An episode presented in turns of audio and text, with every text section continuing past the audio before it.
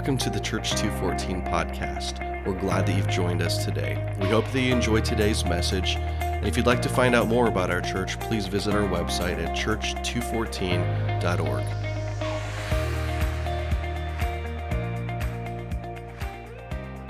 Good morning, church. How's everybody doing today?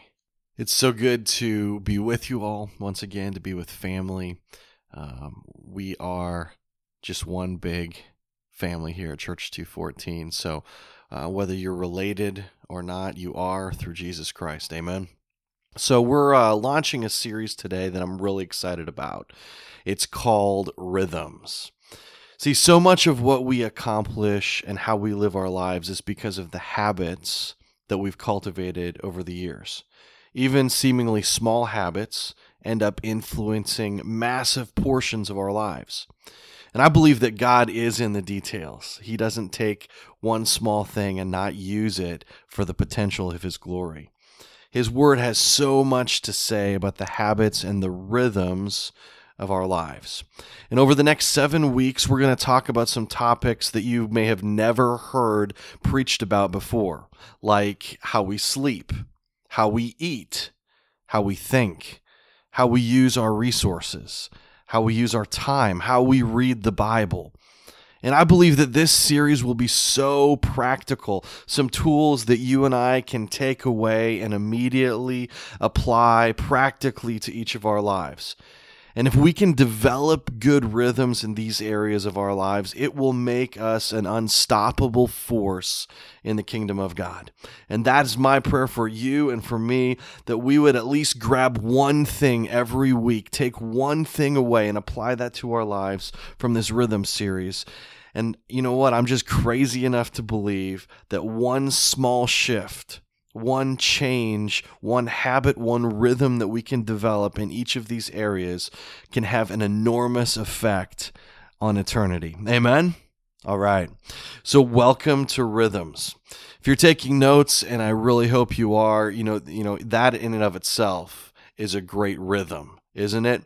Um, myself, just side note real quick, this is a practical tip.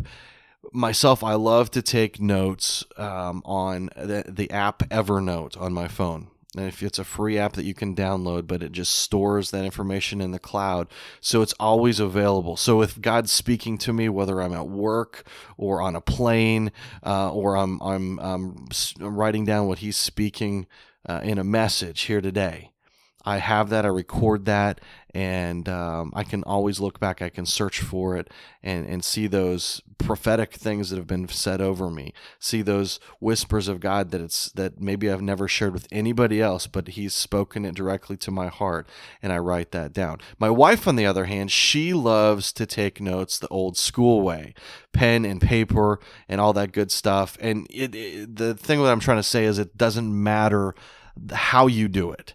But it ha- it's so important that you develop that rhythm of writing down what God is speaking to you in your life. Uh, because it's proven fact that once you write something down, you remember it, you retain it even more. Amen? All right, that's tip number one. Let's get to today's message. Um, um, if you're taking notes, and I hope you are by now, even if I've guilted you into it, the title of today's message is called Sleeping at Last. Sleeping at Last. Why don't you turn in your Bibles to First Samuel chapter three. So while you're finding that story in the Bible, uh, let me just give you a little background of what's going on here.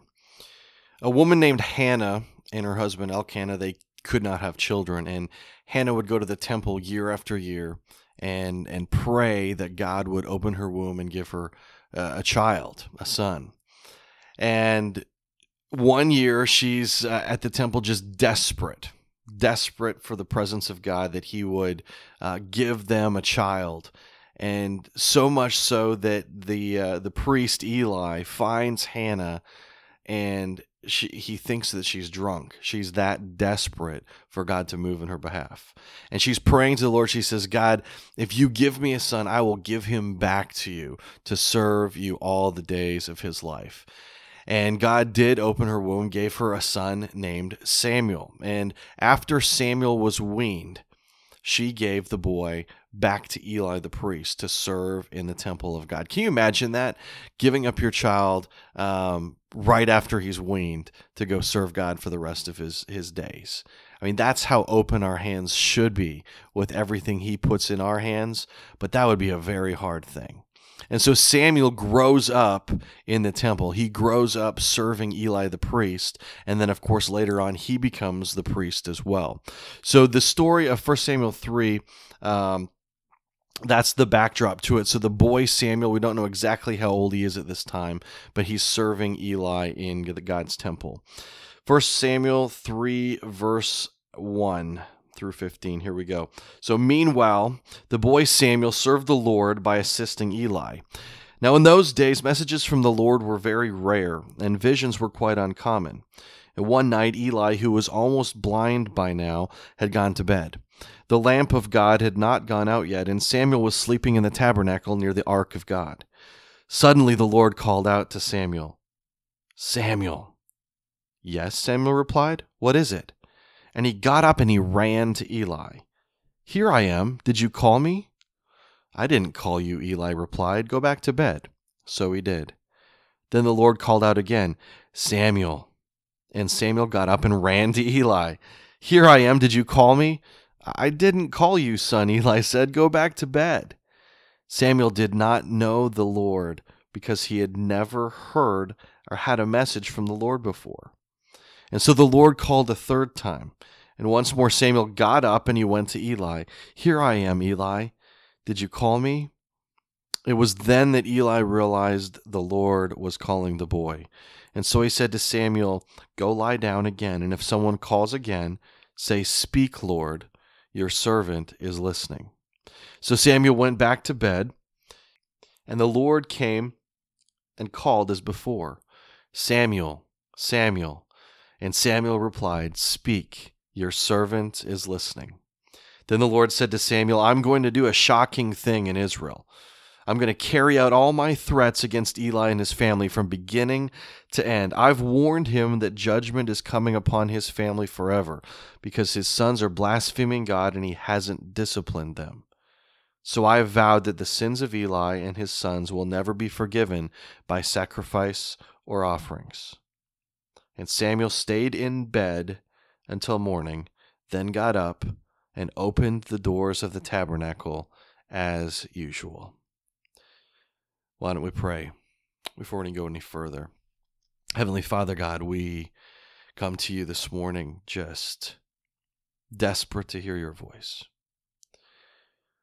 We want these rhythms and habits that are created in our lives to be from you and not to be used for evil or for the enemy. We want to break old habits and develop new rhythms. So God, we open our hands, we open our heart today to hear what you have to say to us. We don't want to come in and, and just sit around and play church. We want to be the church. We want to have something changed and shifted in our lives today. And the only way we can do that is by opening ourselves up to the a move of the Holy Spirit. So, Spirit of God, we pray that you would pour yourself out upon us, upon these broken and empty vessels, and that you would flood us and overflow us so that we are spilling out and spilling your Spirit onto others that we come in contact with. We pray that we would uh, listen with our hearts and our heads this morning, that, that something would shift in this rhythm called sleep and meditation. And it's in Jesus' name. And all God's people said, amen. All right. I want to talk to you about two subjects today that, when combined, I believe have the ability to become a powerful rhythm in our lives. I want to talk to you about sleep and meditation. Now, I've been in church since I've had breath in my lungs, and I'm very sure that I've never heard a sermon before about sleep. But you know what's really interesting? The Bible has so much to say about sleep. It's fascinating. And what I have time to share with you this morning is just scratching the surface of this whole topic. And I'd encourage you to dig into it more, find out what God is saying even more than what I can take in forty minutes this morning. But if you're like me, you've probably treated sleep very casually in your life before, right? You've tried to shortchange yourself, your sleep, in order to get the most out of life. You know, we burn the candle on both ends. We stay up late. We get up early. One of my favorite sayings used to be, oh, oh don't worry about that. I'll sleep when I'm dead. You know, I want to get it done. We're a driven, productive American society, right? That's our rhythm. That's our habit. And we cut corners. We stay up late. We get up early. And so we cut out sleep. I mean, it's the one thing we don't have to really get much of, many of us, because when we're awake, we can be productive, right? We can get things done. But here's the thing about sleep. Are you ready for this? God made you and he made me to sleep. You know, he didn't have to. He could have created us to be awake all the time, right? But God created us to sleep. He put that rhythm inside of us. That's how he created us, to get sleep, to get rest. Think about creation. God worked six days. On the seventh, he rested. He builds this rest. He builds this sleep into our very nature. We're in the image of him. If he does it, we do it, or we should do it, right? So why is it that we don't value sleep? Why don't we talk about this very much? You know, I sure didn't value sleep for the large majority of my life until recently. Over the years, I've not been conscious or valued the subject of sleep, or made it a, a constant priority to make it a rhythm in my life. I've shortchanged myself. I've shortchanged my sleep. But you know what? I firmly believe this, church, that if we shortchange our sleep, we shortchange what God wants to do in our lives. If we shortchange our sleep, we're shortchanging what God wants to do in and through us. And if you just cringed right there and says, Chris, that's a really bold statement. I don't know if I agree with you, then perfect. This message is for you. Have you ever thought about sleep that way before? That God designed you to sleep, that he programmed you for rest, that perhaps our goal should not be to cut corners and squeeze out as many waking hours as possible? You ever thought about that before? You know, one of the greatest prophecies in the Bible is from Acts chapter two. It's when it's when Peter's on the day of Pentecost, he starts launches into this this message, this sermon. three thousand people get saved. It's the moment when he and the other apostles step forward and launch the Church of Jesus Christ, the passage after which this church is named after. Acts two fourteen. And a few verses down, Peter says one of the most prophetic, uh, anointed statements uh, you'll see anywhere in the Bible. It's a prophecy from Joel, and he's re he's highlighting it. And he says this, he says, in the last days, God says, I will pour out my spirit on all people. Your sons and your daughters will prophesy. Your young men will see visions. Your old men will dream dreams. In those days, I will pour out my spirit even on my servants, men and women alike, and they will prophesy. Powerful promise, powerful prophecy. We're living in those days right now. I firmly believe that. And you do realize, right, that you and I can't dream dreams if we're not sleeping, right? So if we shortchange our sleep, we're shortchanging the prophecy that God has called us out to become, the people, the sons and daughters that he wants to give dreams to, to give visions to. If we don't develop these right sleep rhythms, then we're going to miss out on the dreams and visions that God has in store for us. When I was a kid, somewhere between the ages of eight to twelve, I had this recurring dream. And in my dream, I was flying over my grandparents' farm in, in Alberta, Canada. It was just me, nobody else. And it's hard to describe it fully to you how real it was. But it was just this moment of freedom. I, I had my arms spread, and I was like gliding. I was flying over my grandparents' farm. It was absolutely incredible. And I had this dream over and over again. And I remember flying over the trees where we had the cable rope swing that, that us cousins love to play on. And I remember flying over the, the chicken barns and the wheat fields. It's a very vivid dream. It stuck with me. And I've shared it with my wife over the years, usually in the context of um, when people talk about flying. I'm like, oh yeah, I used to dream about flying. I had this dream about flying. And recently I had a flashback to that dream, and the Holy Spirit unloaded on me the prophetic meaning of, of that dream that I had as a child. See, I never realized until a few months ago that that dream was prophetic. I just thought it was a cool dream. I just thought it was cool to fly around and the freedom that I experienced while doing it.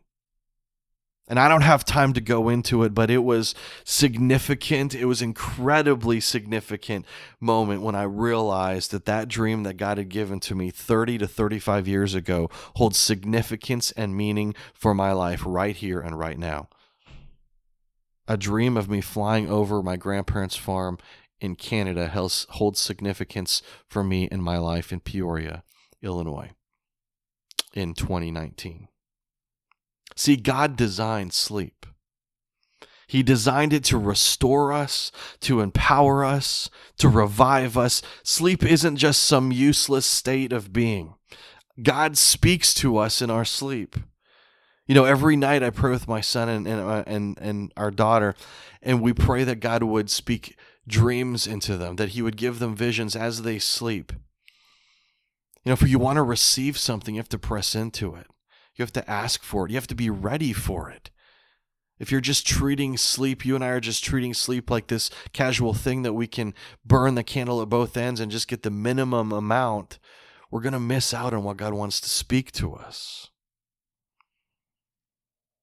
So the only question is, are we listening in our sleep? Are we going to sleep with the intention of God pouring out dreams and visions into our life?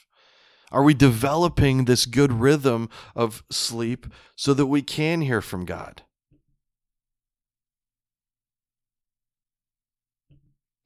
There was a TED Talk given uh, early in early June by a man named Matthew Walker, called Sleep is Your Superpower. Absolutely fascinating. I'd encourage you to watch it. It's only about uh, fifteen, twenty minutes long, I think.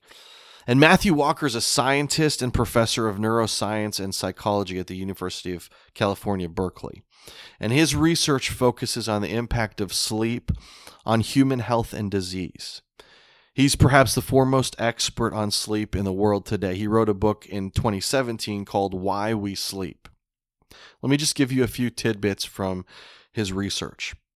He says men and women who sleep only five to six hours a night age themselves by ten years automatically. So just by cutting out a few hours of sleep every night, you are automatically taking ten years off of your lifespan. Wow.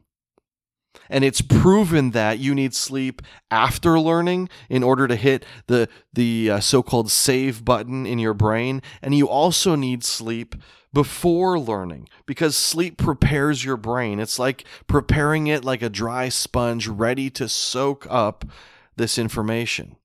And without sleep, the memory circuits of the brain, they become waterlogged and you cannot retain information.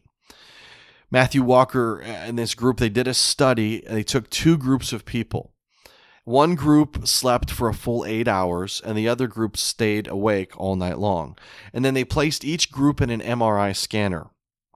The ones that stayed awake were forty percent deficient in the ability of their brain to make new memories. forty percent, four zero. That's insane. The new experiences, the new experiences that they were trying to engage with were literally bouncing off of their brains like emails going to a wrong or bad email address. They also discovered that in deep sleep, there's bursts of activity called sleep spindles that are acting like file transfers in your brain. It's like uploading to the cloud. And it's in this deep sleep that protects your memories. The disruption of deep sleep is contributing to cognitive decline and Alzheimer's. There's no question about it. And Matthew Walker talks about how sleep restores both your brain and body. Here's some amazing data that will not lie. We all know about daylight savings time, right? It's a simple one hour difference. In November, we fall back, we gain that glorious hour of sleep, and in March, we spring ahead, and we're very grumpy coming to church the next day because we lose an hour of sleep, right? Everybody knows this, especially people that set up at this church. So did you know when we spring ahead and lose an hour every spring, there is a twenty-four percent increase in heart attacks globally the next week? And in the fall, when we fall back and we gain an hour of sleep, there is a twenty-one percent decrease in heart attacks globally. That is just an incredible statistic. That is one hour of sleep, just one hour. And look at how it, it destroys twenty-four percent increase in heart attacks, twenty-one percent decrease in heart attacks, depending on whether you gain or lose an hour of sleep. That's incredible. The lack of sleep and cancer is so strongly linked now that the World Health Organization has classified any nighttime shift work as a carcinogen. Lack of sleep is a proven factor in developing cancer. And I'm not saying this to scare you or guilt you or shame you. I'm telling you this to remind you that you are fearfully and you are wonderfully made, and your Father designed you and I to sleep. And here's what's so awesome. God talks about the value of sleep long before Matthew Walker or any other scientist discovered it. If we'd only just read his word and apply it to our lives, we wouldn't have to get validation from what the world says, even though Matthew Walker's completely correct. In Psalm twenty-three, remember this, David writes it. He says, "The Lord is my shepherd. I have all that I need." Verse two, he says, "He lets me," what? "Lie down in green pastures. He leads me beside the still and the quiet waters. He refreshes and he restores my soul." See, God's goal for you is to come to a place of realizing that He is your everything. He is your shepherd. I talked about this last time I preached. And if He is your shepherd, then you have all that you need. And it's in that state that I believe that you and I get the greatest sleep. The realization and the adoration of our shepherd Jesus, to come to a place in our lives where nothing else matters but Him. And it's in that moment where He lets you lie down in green pastures. And it's in that moment where He restores your soul. And that word for soul there, that Hebrew word, actually encompasses more than your mind, will, and emotions. It's, it's a physical, spiritual, holistic word. He restores everything in that moment. And I told you earlier that this message was about two topics. The first one is obviously sleep. But several months ago, I'd become extremely convicted in my life to better develop two rhythms. Number one, to place a high value on sleep, because that's how God designed me. And number two, to increase my meditation on Scripture and on Jesus.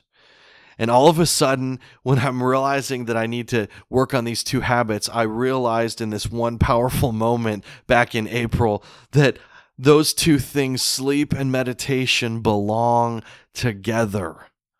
They're so much more powerful together. See, if God's going to speak to me in my sleep, in dreams and visions, then the last thing I should be sleep thinking about before I fall asleep is on Him, right?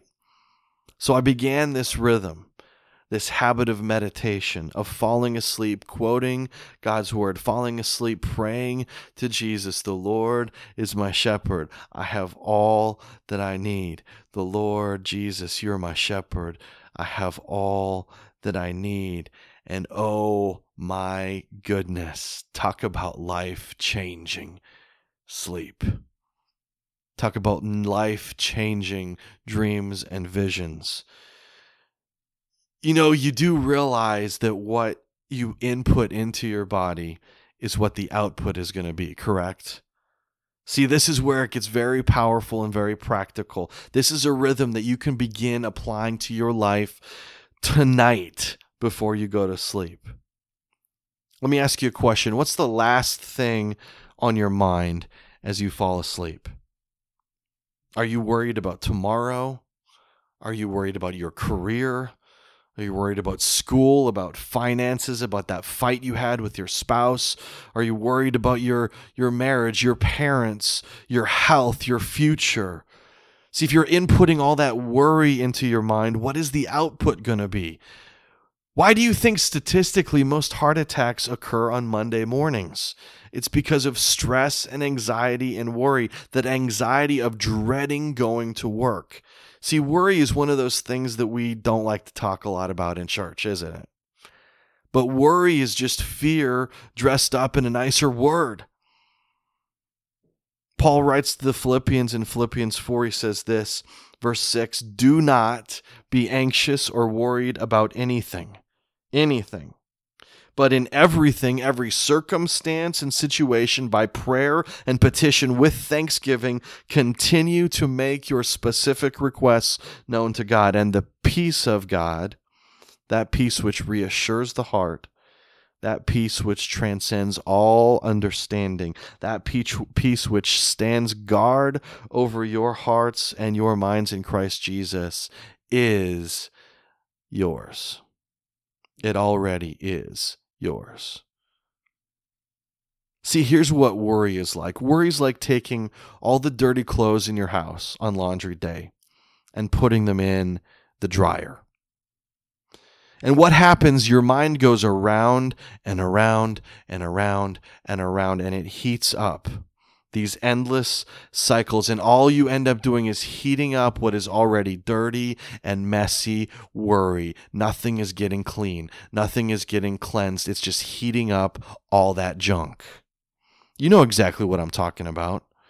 You know, you're worried with a problem, so you mask it. We mask it. We we mask it with Netflix. We mask it with alcohol. We we mask it by staying up, by, by not sleeping.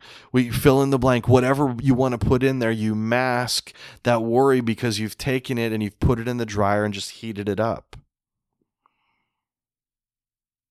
And as you lay down to sleep, that worry dryer cycle just gets worse and worse and worse, and around it goes, and there's no end. It just gets the dirt everywhere. You know, you've done it before. You, you've you've gone to the bathroom before you've gone to sleep, and and you're, you're washing your face, and you see that freckle on your face, and you're uh, before you know it, you're laying in bed, and you've convinced yourself that you've got skin cancer, and you're going to die in the middle of the night. Right? You've all been there before. You, you're taking one little thread of, of worry, and um, you know, our enemy is called the accuser of the brethren. So anytime you're being accused in your mind or, or elsewhere, it's your enemy trying to throw these darts at you. And what happens if you, you're focused on that worry or anxiety, if you don't pray back to God and give that worry back to God, you're taking these dirty clothes of, of your mind and putting them in the dryer, and then you're just making it worse. You're heating up that accusation. I want to make something clear. Worry is Satan's playground. Fear is from the enemy. It's not some cute little thing to laugh at.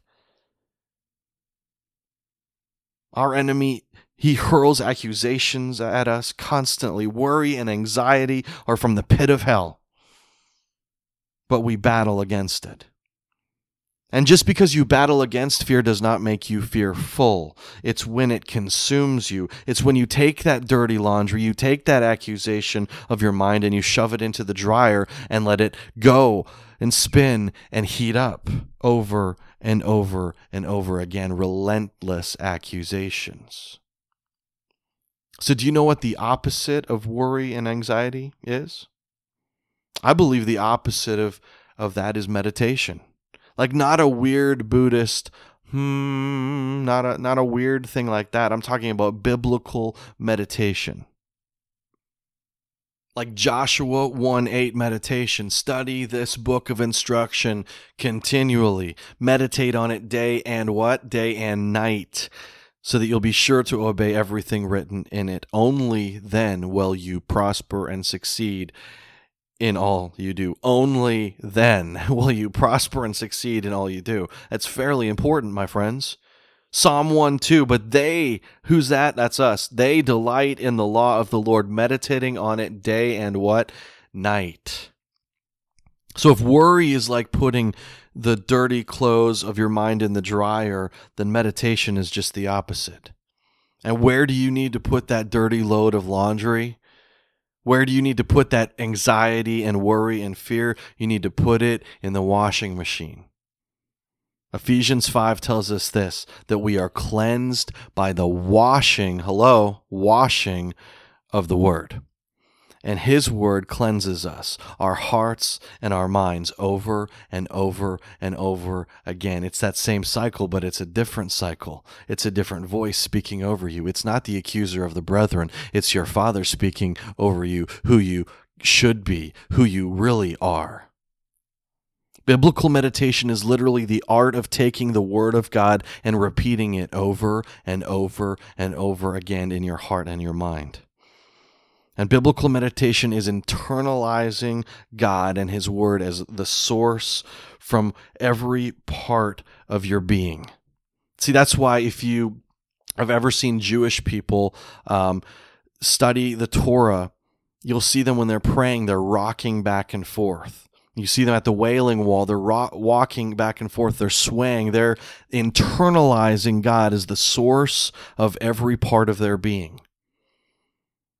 Psalm thirty-five ten says this, with every bone in my body, I will praise Him. With every bone in my body, I will praise Him. See, meditation is internalizing His Word and His prophecies. It's opening up this dialogue with your Father. It's creating a two-way conversation to allow His words to sink in deep, to allow His Word, which is living and active in you, to become a part of you, to make it living and active in you. So you need it in you so that it can spill out of you. There's nothing like hearing His voice. It will absolutely rock your world. But you can't hear His voice if you don't seek Him. Go after Him. Put Him on your mind. So several months ago, I started focusing on this rhythm of meditating before I go to sleep. And I don't do it perfectly, my friends. Absolutely not. But this is my goal, and I'm telling you, when I do it, it's unbelievable. And so before I go to sleep, I just set my heart and my mind on Jesus, and I fix my thoughts on Him. Remember that verse in Philippians four that says not to worry, not to be anxious about anything? You know what the verse before it says? Philippians four, four and five. This is the verse before it. It says, rejoice in the Lord. When? Always. Delight and take pleasure in Him. Again I say, there's that rhythm. Again I say, rejoice. Let your gentle spirit be known to all people. The Lord is near. The Lord is near. See, when worry and anxiety rise up within you, when the accuser gives you something and targets you, you remind yourself that the Lord is near. The Lord is near. You take that load of fear and anxiety and worry out of the dryer and you put it in the washer. You take worry and transform it into wonder. The Lord is near. No, I'm not listening to that accusation because the Lord is near. He's my shepherd. So right before I go to sleep, I'll take a passage of Scripture or just one verse or, or, or part of one verse, and I'll meditate it on it. I'll repeat it over and over again in my thoughts, in my mind, in my heart. I'll rock it back and forth in my head and my, in my heart until it is in me, until it becomes a part of me. And I started doing this with one verse almost three months ago. Psalm twenty-three, verse one. It's changed my life. It's a verse that I've known since I was in diapers. The Lord is my shepherd. I have all that I need. But see, you can know a verse and it doesn't, it's not necessarily a part of you. The Pharisees knew a lot of verses, right? But Jesus said, if you focus on the inside of the cup, you don't focus on just knowing the information. You focus on that becoming a part of you, my word becoming a part of you. And so the only way to get that done is by meditating, by by focusing on him and what he has to say over and over again. The Lord is my shepherd. I have all that I need. And worry comes, because worry will come. Anxiety will come. We're all going to be attacked. We're all going to be uh, accused. But worry comes and we wash ourselves over and over and over in his word, in what is true and right and pure and noble. The Lord is near. The Lord is in this place, like Jacob said. God, you are my delight. You are my source. You are my strength. And he'll bring verses to mind. See, that's why memorization is so important. But memorization is not enough. Meditation is what God's after. He wants a conversation. He wants a dialogue. The Lord is my light and salvation. Of whom shall I be afraid? Keep that washing machine going. The Lord is near. God, speak to me as I sleep tonight. Give me your direction. Give me your answers. Give me your peace. I fix myself, my eyes on you alone. You are my treasure. You are my source. You are my joy. You are my everything. And this opens up your heart and this dialogue between you and the Father in the secret and in the quiet place. See, that's the goal of meditation, to have this open, back and forth conversation and dialogue with your Father. Jesus, you are my portion. I follow after you. You have my life in the palm of your hand. I'm, I'm just a lamb following the voice of the shepherd. And if worry and anxiety rises up, and of course it does, and it will, but trust me, I choose to take worry and transform it into wonder. I choose to take worry and transform it into wonder. I choose to throw away that dirty laundry in the washing machine. A few months ago, I was uh, driving back to Peoria on a work trip in, from Southern Illinois. And I was listening to a podcast. It was a really good podcast. And all of a sudden I felt the Holy Spirit tell me, turn off the podcast, Chris. I want to show you something. And I, I kind of hesitated, like, really? Okay. Uh, yep. So I turned it off. And I'm on Highway four. I'll, I'll remember this forever. I'm on Highway four in between I sixty-five and I fifty-five. It's this beautiful country highway, these these hills, and I came over this hill, and to my left was this field full of flowers. And I heard the Holy Spirit say to me, do you see those flowers, Chris? Uh, yep. What are they doing, Chris? Mm, nothing. And he said, exactly. They're planted. They're just like the lilies of the field that I talked about. They have no anxiety. They have no worry. They're just planted in my soil. Their roots are going deep into my soil. And you know what they do? They stay planted and they look up at the sun. Not a care in the world. They just glorify me. And I send the sun and I send the rain and they soak it all up. And that's what I want you to do, Chris, to be planted in my soil, and let your roots grow deep into me, and fix your eyes on the sun, and let the rain of my spirit soak deep into every part of you. See, worry is not your master. Worry is not your master, and anxiety can go back to hell because you are mine. I bought you with the highest price. Now turn your worry into wonder. See, we cannot be consumed by what darkness hurls at us. And when anxiety and worry begin to attack you, then that's time for you to begin to look as an uh, look on that as an opportunity to meditate. Look on it as an opportunity to fix your thoughts on Jesus. When the accusations come, it's an opportunity to meditate, and then just watch and see what he'll do. The Lord is my shepherd. I have all that I need. He lets me rest in green meadows. He leads me beside peaceful streams. He renews my strength. See, God wants to do something in your heart and your mind as you sleep. He wants to restore you. He, he wants to restore your mind, restore your heart, both physically and spiritually. He wants to speak to you intimately and deeply. He wants to pour out dreams and visions on his sons and daughters. I mean, can you imagine what he will pour out on a heart that is fixed on him? That's what I want. Psalm sixteen seven says this, I will bless the Lord who guides me. Even at night, my heart instructs me. See, do you know what the purpose of sleep is? The funny thing is, the purpose of sleep is not to sleep. Here's the tension. The purpose of sleep is to wake up.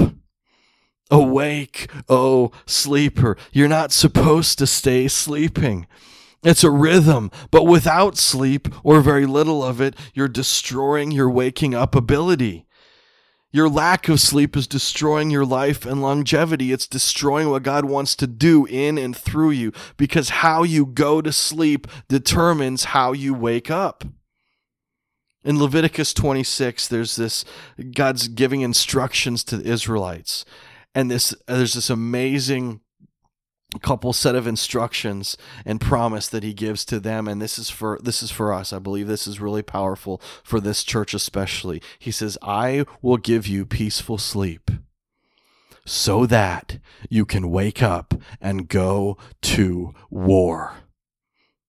See, my friends, church, the purpose of sleep is to go to war.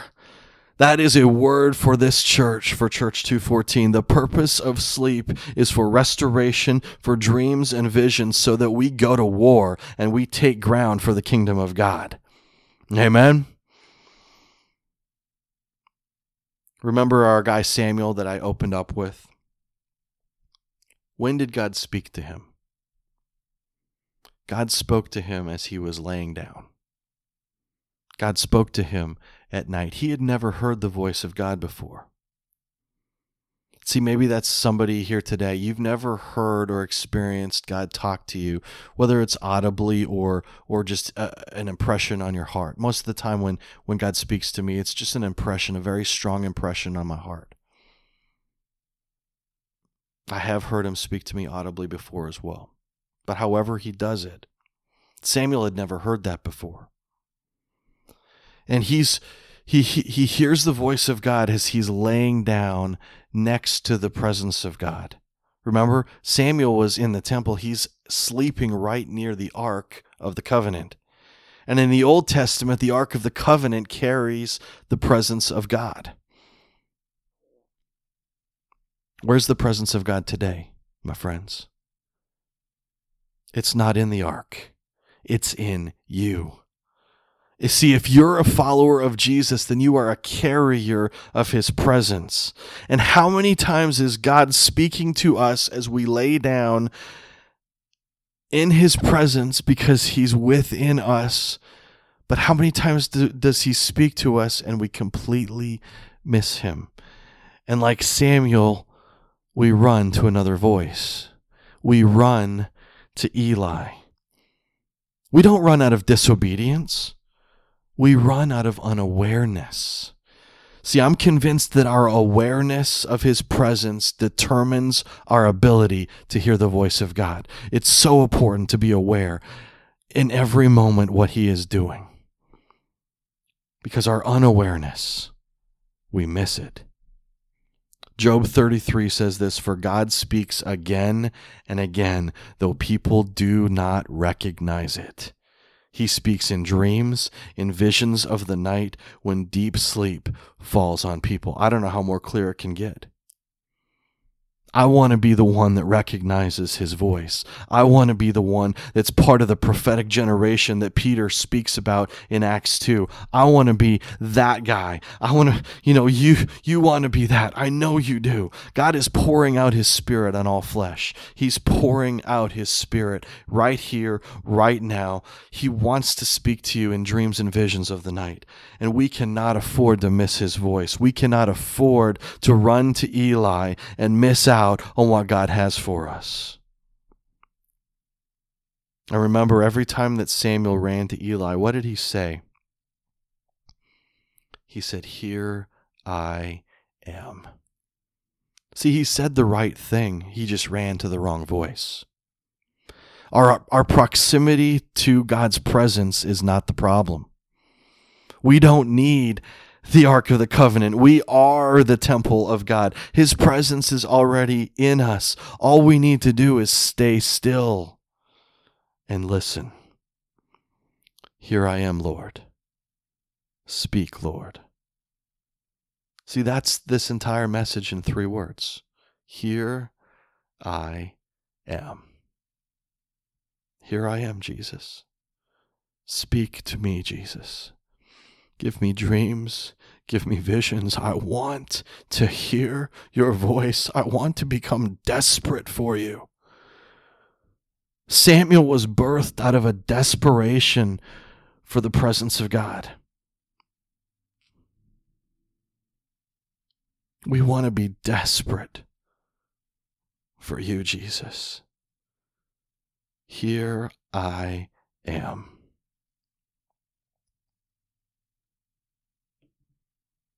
Back in June, twenty-second to be exact, is a Saturday night. You know, Saturday nights are always um, kind of amped up in the uh, spiritual warfare department. And um, of any night of the week, I'm I'm very conscious of what's happening Saturday night in the the spiritual realm. And uh, on this particular night, this was the last time I had preached back in June. And the night before, I was I was in this rhythm of saying the Lord is my shepherd, of this meditation rhythm. I I think I even mentioned it last last time I preached. And my family, I was up late running through my, my message. And uh, my family was all sleeping, and I'd gone to bed, and I'm meditating, and I'm I'm I'm, I'm quoting Psalm twenty-three, verse one, over and over again. And all of a sudden, everything's dark. All of a sudden, I hear my daughter running down the hallway. We've got hardwood floors, so you can hear her her feet like running down the hallway, and then jump into bed. Um, of course, on her mom's side. And I smiled in that moment, and um. I'm a snuggler, so I, I reached over and I tried to find her. And I remember thinking, that's weird. She's, I just heard her jump into bed. I just heard her run down the hallway, but she's she's not there. And I'm like reaching my hands over her, so I'm, I'm smacking Heather in the face. And she's full on asleep, trying to find my daughter. I mean, I just heard her run, in, run down the hallway and jump into bed. And then I realized that she wasn't there. But I had heard the footsteps run down the hallway. Physically heard them. And I realized in that moment, as I was pressing into the shepherd Jesus, that it was him running towards me. That as I ran to him, he runs to me. And I think he just gave me that, that sign, that physical noise of footsteps running towards me to show me how much he loves me, because I was pressing into him.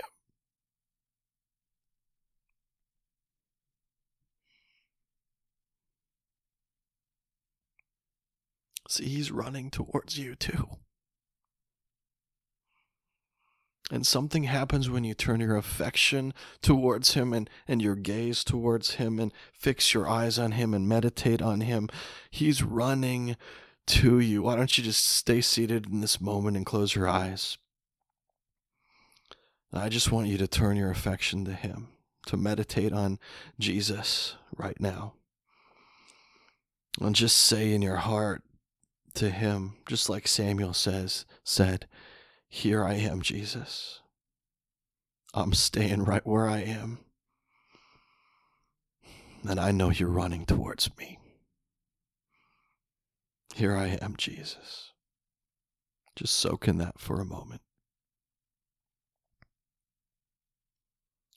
Jesus, here we are. We're just asking for your Spirit to be poured out. We're asking for dreams and visions. We want more of you. We can't get enough of you. We're desperate for you. We're ready for you. Our gaze is fixed on you. Our hearts are turned towards you, Jesus. We love you.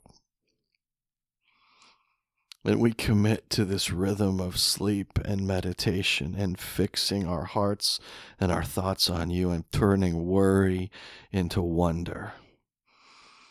And we say, like David said, the psalmist said in Psalm twenty-seven, there's one thing that we would ask of the Lord, and the thing that we seek most is to live in the house of the Lord all the days of our lives, delighting in your perfections and meditating in your temple. In Jesus' name, amen.